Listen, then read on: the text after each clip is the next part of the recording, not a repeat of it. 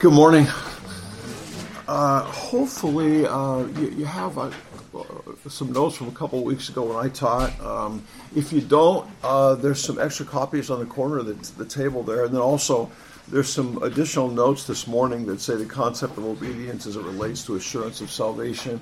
So if I if I didn't get those to you, there's some more of those on the corner of the table there as, as well, and.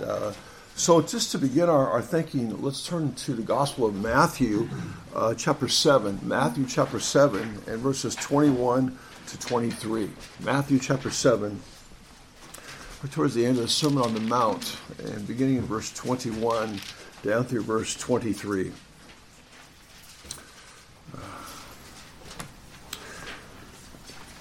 Jesus says, Not everyone who says to me, Lord, Lord, will enter the kingdom of heaven, but he who does the will of my Father who is in heaven will enter. Many will say to me on that day, Lord, Lord, did we not prophesy in your name, and in your name cast out demons, and in your name perform many miracles? And then I will declare to them, I never knew you. Depart from me, you who practice lawlessness. And let us pray, shall we? Father, thank you so much this morning for uh, each one that is here. I, I, thank you for the privilege we have to uh, come together on uh, the first day of the week and assemble together as a body of believers and to um, encourage one another in, in the faith, the most holy faith that was once delivered to the saints. We thank you for the, the glory of that faith, that it involves uh, the blessed eternal life that is only found in your Son. We, we thank you that you have sought us and, and, and drawn us to thyself through your precious Spirit. And I thank you this morning for just the, the time together and uh, pray that uh, as we look into your word, it would be honoring to thee and, and truly uh, profitable uh, to our own thinking process, in particular as it relates to this, uh, this issue of assurance of salvation. I pray that uh, you would be pleased to um, use your precious word, apply it to our own souls in a way that is honoring to thyself and applicable to us at this point in our, our walk with thee. And I, would again pray for the help of the Holy Spirit uh, during these moments together that uh, just to convey your, your truth and your word in a way that is um, reflective of uh, your intention. And again, I would ask that you would be pleased to enlighten all of our hearts and, and give us insight, give us understanding as we consider your word together uh, at this time. So we, we commit our time to thee. We ask these things in Jesus' name. Amen.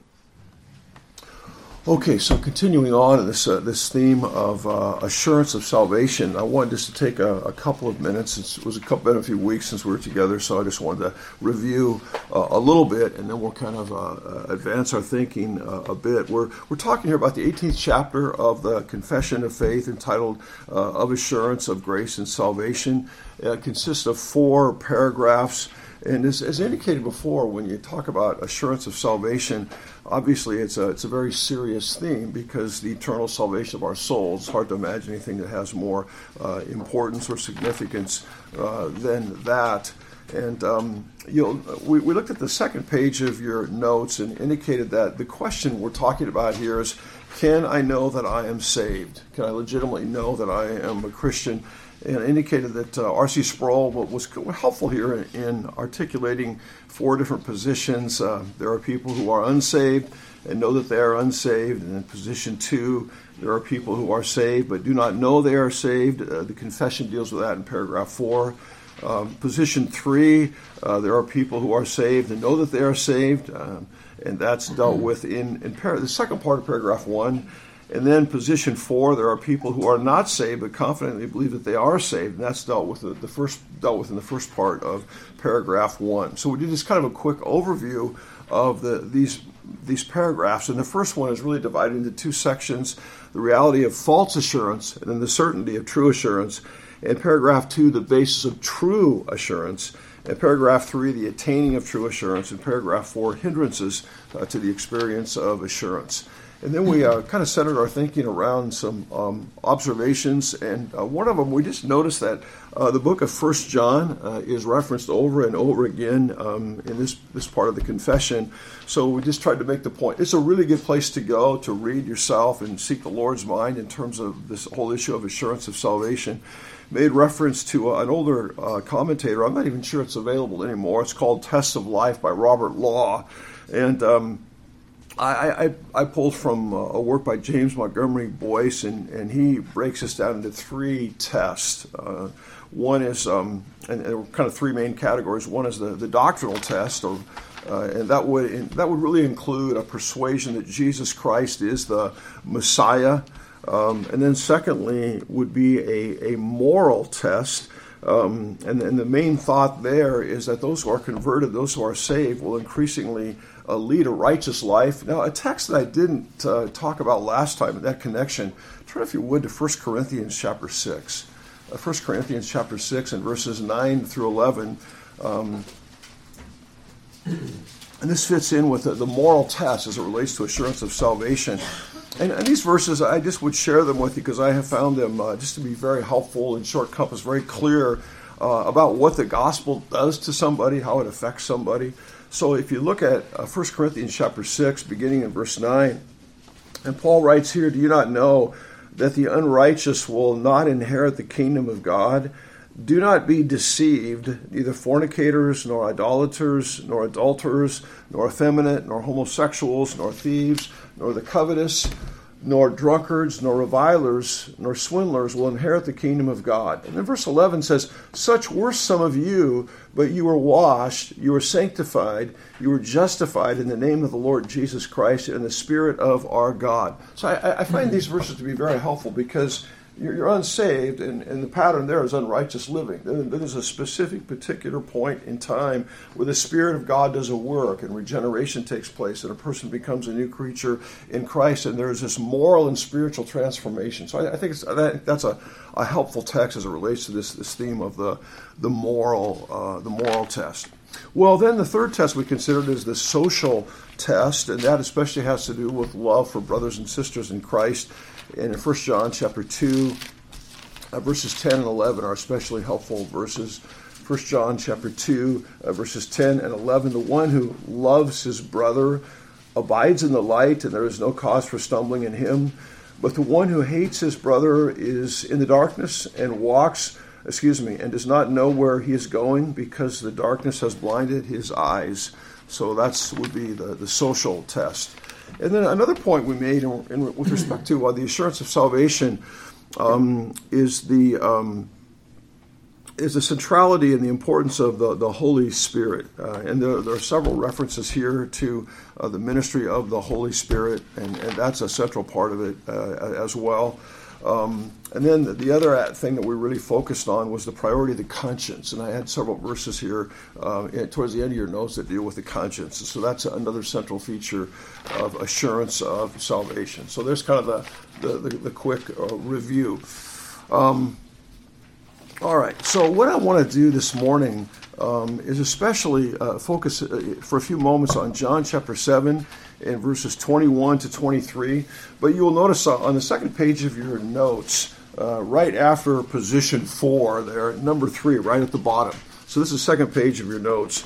Uh, Sam Waldron observed the historical background of this chapter uh, grows out of controversy. God overrules controversy for the purpose of clarifying the truth of his church.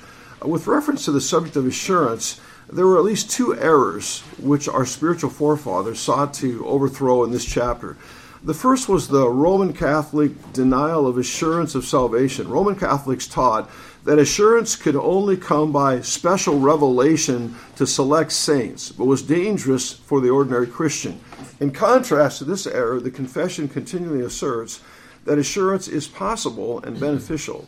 The second error was that of antinomian Protestants. This perversion was marked by, by claims to a high assurance of salvation with without corresponding holiness of life. Against this, the confession, excuse me, the confession pervasively asserts the danger of a false assurance and the inconsistency of a sinful course of life with a genuine assurance. And you notice the reference here I would invite you to turn to that is very applicable Ephesians chapter 5 and verses 5 and 6. Ephesians chapter 5 and verses 5 and 6. And here the Apostle Paul writes, um, and it's similar in import to what we read in 1 Corinthians chapter 6, but Paul writes, For this you know with certainty that no immoral or impure person or covetous man who is an idolater has an inheritance in the kingdom of Christ and God. And then uh, again, he deals with this, this potential of deception. He says, Let no one deceive you with empty words, for because of these things, the wrath of God comes upon the sons of disobedience. Okay, um, first thought this morning that number one, uh, there is a, a false assurance of salvation which unregenerate men sometimes indulge in, in which they are deceived and which shall finally be disappointed. There is a false assurance of salvation which unregenerate men sometimes indulge in, in which they are deceived and which shall finally be disappointed. Uh, now, I begin by reading from uh, Matthew chapter 7, verses 21 to 23, and I want to share uh, kind of kind of park on here a little bit. I'm not sure how much further we'll make it in the notes. So uh, bring your notes again next week, um, if you would. But uh, I, I, wanted to just spend a little bit of time here because I, I, think this is a really helpful section as it relates to this whole area of assurance of salvation. So I have five thoughts connected with Matthew chapter 7, verses 21 to 23. And, and uh, when, I, when I read those, those words, um, the, the first thought is it's very solemn and a very serious section because it's dealing with judgment, it's dealing with eternity, um, where uh, a point where there's no second chance. So the, the, first the first thought is simply that it's a very solemn section of Scripture. Secondly, um, you notice that there are many in this category. Uh, Jesus says in verse 22 Many will say to me on that day, Lord, Lord, did we not prophesy in your name? In your name cast out demons, in your name perform many miracles. So th- this is a reference to the day of judgment, and, uh, and there are there are many people who are in this category. And you notice back up a little bit in verses 13 and 14, Jesus said, "Entered through the through the narrow gate, for the gate is wide and the way is broad that leads to destruction." And many and there are many who enter through it for the gate is small and the way is narrow that leads to life, and there are few who find it. So the the many in these two sections they don't correspond to one another, but the many in the text that we're looking at is really a subset of the, the many that are on the broad road that lead to destruction, because it, it, it's dealing especially with those who are deceived about their standing before the, the being of God. So it's really a, a subset, I believe, of the many that is referred to in those previous verses. Um, the, the, third thought I would share is that on that day, um, th- there will be a, this, I don't know how, exactly how to put it. I have the word shock here, but there will be kind of an eternal shock to the soul because there will be a sudden awareness that one, one thought he or she was right with God, but they were not. And, the classic passage, you'll see this in your notes here, uh, would be, or a classic passage would be Luke 18 and verse 10. Luke uh, chapter 18 and, and beginning in verse 10. Luke chapter 18, uh, beginning in verse 10. You're familiar with this passage, but um, verse 9 says, He also told them this parable to some people who trusted in themselves that they were righteous and viewed others with contempt. Two men went up into the temple to pray, one a Pharisee and the other a tax collector. The Pharisee stood and was praying this to himself God, I, I thank you that I'm not like other people, swindlers, unjust, adulterers, even like this tax collector. I fast twice a week. I pay tithes of all that I get. But the tax collector, standing some distance away, was even unwilling to lift up his eyes to heaven and was beating his breast, saying, God, be merciful to me, the sinner. And Jesus says, I tell you, this man went down to his house justified rather than the other. For everyone who exalts himself will be humbled, but he who humbles himself will be exalted. And, I think this section is helpful in this, in this respect that the Pharisee at least represents the person who's totally convinced they are right with God but they are not. And, so this, he represents that kind of person who, for whatever reason, not biblical reasons, feels like they are in a right relationship with the being of God, but the fact is they, they are not. And so this will be a, very shocking kind of day. Uh, there, there are some who take the words Lord, Lord that are found in our text to uh, refer to a statement of orthodoxy, something like uh, James 2.19, even the demons believe and tremble. Um, D.A. Carson, uh, in his work on Matthew, brings out there's just a, a fervency here, and I, I think the, the, the, main point it's just a kind of desperation on that day. So it's Lord, Lord, in, in the sense of just we really knew you, and I think that's the, the main point that's being uh, communicated there. So okay, then number number four um, is this phrase that Jesus says, "I never knew you." He says, I never knew you. John Brown, in his Discourses and Sayings of Our Lord, says the word knew here is used in, in a somewhat peculiar sense. In the ordinary sense of the word, our Lord knew them all along. Here he writes, uh, it, it is used in the sense of uh, acknowledge or approve. Um, Leon Morris wrote, he never acknowledged them, he never recognized them as what they claim to be. And John Broadus, along the same line, says, As in me, as my people. Um, in, in John chapter uh, 10 verse 27 my sheep hear my voice and i know them so it's, it's knowledge of them in a, in a saving sense now um, the, the question is, arises let me get back to the text here the question arises is um, where do these people go wrong i mean what was, what was, the, what was the problem here and uh, I, I, believe the heart of it here is uh, it's it's not like in John ten twenty seven. My sheep hear my voice and I know them, but um, here I, uh, I, I know them. And, and he says, uh, I, I never knew you. But if you go back to John chapter 7, uh, verse 23, and then I declare to them, I never knew you. Depart from me, you who practice lawlessness you practice lawlessness. I think that's a very helpful phrase here because it, means that their life is not practice, excuse me, is not characterized by obedience. And so the, the, the fifth point, which is really just stating that more clearly, um, is there was not a, a pattern of obedience. Um, of doing the will of the Father who is in heaven. This is what was absent. Verse 21 Not everyone who says to me, Lord, Lord, will enter the kingdom of heaven, but he who does the will of my Father who is in heaven. That's the problem. They're not doing the will of the Father who is in heaven. Instead of my sheep hear my voice and I know them and they, they follow me. So uh, the point I would make here is that obedience is, is a great central mark of being a follower of Christ. Um, you know, I guess it might be surprising to us um, here that there's there's people in this category. The ESV Study Bible has, I think, an apt note. Um, mighty works are not a proof of the Father's will, since they can come from sources other than God, including demons and human contrivances. Mighty works, he writes, are not a proof of the Father's will, since they can come from sources other than God, including demons and human contrivances. And, and the reference there would be, we can turn to it for a second, Second Thessalonians chapter 2 and verse 9. Second Thessalonians chapter 2 and verse 9 um, says that one one who's coming in accord with the activity of Satan and all power and signs and false wonders, and with all the deception of wickedness for those who perish, uh, because they did not receive the love of the truth so as to be saved. For this reason, God will send upon them a deluding influence, and they will believe what is false. And, but even more so, if you turn for a moment to Matthew chapter 10 and verse 1. Matthew chapter 10 and verse 1.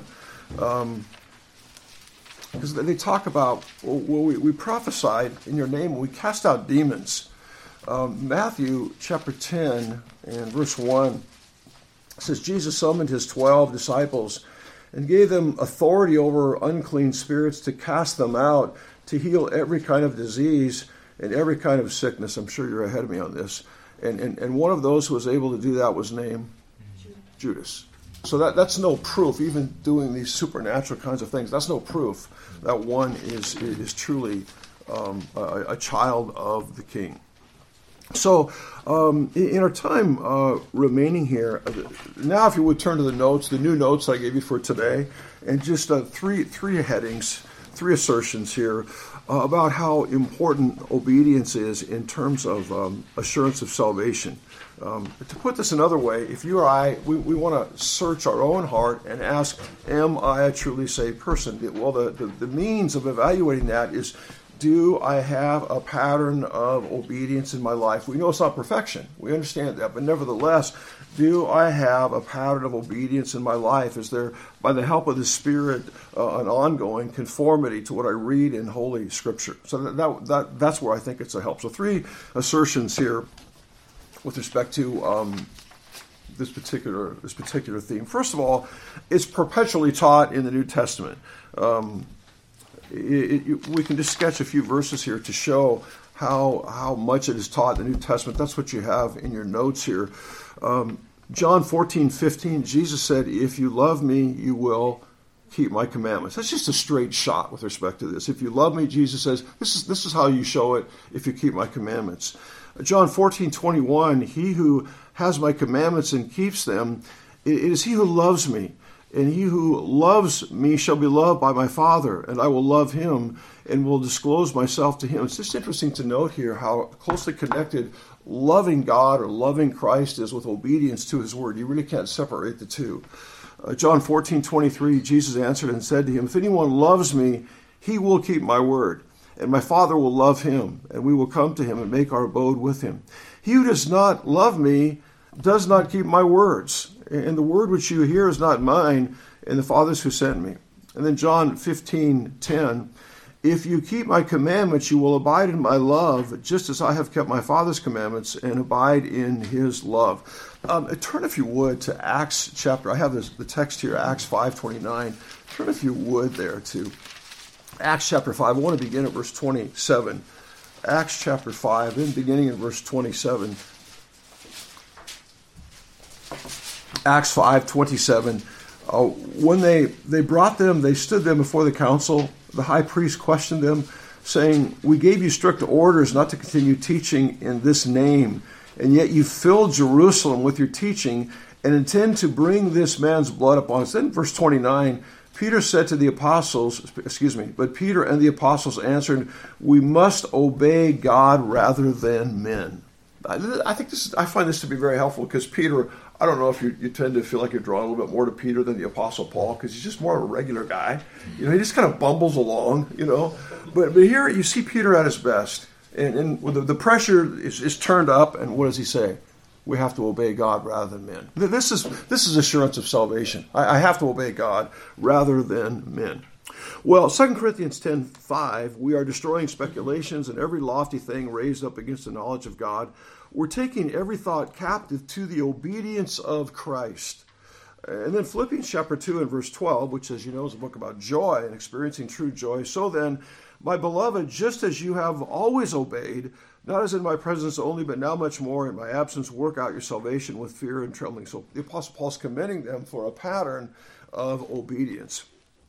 And then a uh, Second Thessalonians chapter 3 and verse 14 um, if anyone does not obey our instruction in this letter, take special note of that man and do not associate with him so that he may be put to shame.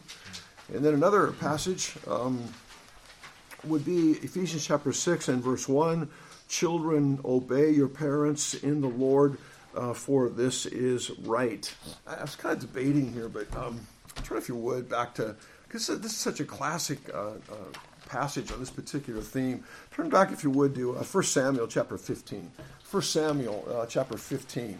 And um, I, we'll, we'll kind of cruise through here, but 1 Samuel chapter 15, um, and we're going to try to make it down to verse 23 or 22. But in verse 1, 1 Samuel chapter 15, uh, Samuel said to Saul, uh, the Lord sent me to anoint you as king over his people, over Israel. Now, therefore, listen to the words of the Lord. Verse 2, 1 Samuel 15. Thus says the Lord of hosts I will punish Amalek for what he did to Israel, uh, how he set himself against him on the way while he was coming up from Egypt. Now go, here's the command go and strike Amalek and utterly destroy all that he has. Do not spare him, but put to death both man and woman, child and infant, ox and sheep, camel and donkey. And then Saul summoned the people, numbered them in. Um, numbered them in Telaim, 200,000 foot soldiers, 10,000 men of Judah. Saul came to the city of Amalek and set an ambush in the valley. Saul said to the Kenites, Go, depart, go, go down from among the Amalekites, lest I destroy you with them, for you showed kindness to all the sons of Israel when they came up from Egypt. So the Kenites departed from among the Amalekites. So Saul defeated the Amalekites from Havilah as you go to Shur, um, which is uh, east of Egypt. He captured Agag, the king of the Amalekites, alive, utterly destroyed all the people with the edge of the sword. But Saul and, and the people spared Agag and the best of the sheep, the oxen, the fatlings, the lambs, and all that was good, and were not willing to destroy them utterly, but everything despised and worthless they utterly destroyed. Then the word of the Lord came to Samuel, saying, I regret that I have made Saul king, for he's turned back from following me, has not carried out my commands. And Samuel was distressed and cried out to the Lord all night. And Samuel rose early in the morning to meet Saul, and it was told Samuel, saying, Saul came to Carmel, and behold, he set up a, a, monument for himself, then turned and proceeded down to Gilgal. And Samuel came to Saul, and Saul said to him, Blessed are you of the Lord. I, have carried out the command of the Lord. Then, verse 14, Samuel said, What then is this bleating of the sheep in my ears and the lowing of the oxen which I hear? And Saul said, Well, they have brought them from the Amalekites, for the people spared the best of the sheep and oxen to sacrifice to the Lord your God but the rest we have utterly destroyed. Then Samuel said to Saul, Wait, let me tell you what the Lord said to me last night. And he said to him, Speak. And Samuel said, Is it not true that you were little in your own eyes? You were made the head of the tribes of Israel, and the Lord anointed you king over Israel, and the Lord sent you on a mission and said, Go and utterly destroy the sinners, the Amalekites, fight against them until they are exterminated. Why then did you did excuse me? Why then did you not obey the voice of the Lord, but rushed upon the spoil and did what was evil in the sight of the Lord? Then Saul said to Samuel, I did obey the voice of the Lord and went on the mission on which the Lord sent me, and have brought back Agag the king of Amalek and have utterly destroyed the Amalekites. Verse 21 But the people took some of the spoil, sheep and oxen, the choicest of the things devoted to destruction, to sacrifice to the Lord your God in Gilgal. And Samuel said, and here it comes, Has the Lord as much delight in burnt offerings and sacrifices as in obeying the voice of the Lord? Behold, to obey is better than sacrifice and to heed than the fat of rams. For rebellion is as the sin of divination, and insubordination as iniquity and idolatry. Because you have rejected the word of the Lord, he has also rejected you from being king. That's really, I think, a classic section on this whole area of obedience. And what really helps our thinking process is here uh, obedience in, or disobedience is associated with rebellion and, the sin of, divina- of divination. So uh, obedience is really a central part of the Christian life. It's an evidence of. Um, of being converted. Well, secondly, um, in, in, your notes here, obedience is, is uh, consistently modeled by the person of Christ. It's reflected in the life of Christ. John 4 24, Jesus said to him, My food is to do the will of him who sent me and to accomplish his work. Uh, John 5 30, I can do nothing on my own initiative. As I hear, I judge, and my judgment is just, because I do not seek my own will, but the will of him who sent me. Uh, John 6 38, I have come down from heaven not to do my own will, but the will of him who sent me. And then Hebrews chapter 5 and verse 8, although he was a son, he learned obedience from the things which he suffered. So this was the, the, pattern of our Lord's life was obedience to the will of the Father very clearly. Well, then one final thought in this in this connection, and uh, I, I, know I've touched on this before in different ways, but becoming a Christian is an act of obedience. Uh, becoming a Christian is a submitting to the lordship of the person of Christ. And just some texts here that I think are pretty clear in this respect. 1 Peter 1:22, since you have in obedience to the truth purified your souls for a sincere love of the brethren, fervently love one another from the heart. So it's, looking back to the particular point in time when they became a Christian. And he refers to that as obedience to the truth. You purified your souls. Then in Acts 16.31, a, a passage that you're familiar with, um, this is to the Philippian jailer. This is a command. Believe in the Lord Jesus Christ and you will be saved in your household. So that's in the imperative, believe in the Lord Jesus Christ. It's a command. Then John 3:36, he who believes in the Son has eternal life. But he who does not obey the Son shall not see life, but the wrath of God abides on him. And so here, believing is presented in contrast to disobedience. So the one who has not believed is in a state of disobedience to the being of God. Well, then, 2 Thessalonians 1 8, dealing out retribution, the final day of judgment, dealing out retribution to those who do not know God, to those who do not obey the gospel of Jesus Christ. And then just two more passages here. Uh, Romans chapter 2 and verse 8, but to those who are selfishly ambitious and do not obey the truth, but obey unrighteousness, wrath, and indignation. And then 1 Peter 4:17, it is time for judgment to begin with the household of God. And if it begins with us first, what will be the outcome for those who do not obey the gospel of God?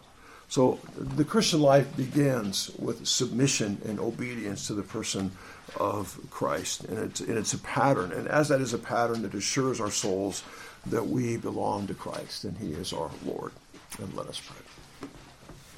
Father, we thank you this morning for your word. I, I pray that you would take what we have considered and, and apply it to our own souls. We understand that we are dependent on your pure and precious Holy Spirit, but we also know the glory of the gospel as we are, we are saved unto good works by the power and the energy and the working of the Holy Spirit working in us and through us. I pray uh, you would take what we have considered this morning and, and apply it to our own hearts. I pray would be uh, instructive to us. And I, I pray as well that uh, our time between now and the morning service would be uh, precious, that we would enjoy fellowship with one another. And as we gather together this morning, we pray that you would be exalted and you would be lifted up in our midst. So we commit uh, this time to thee. And we ask these things in Jesus' name. Amen.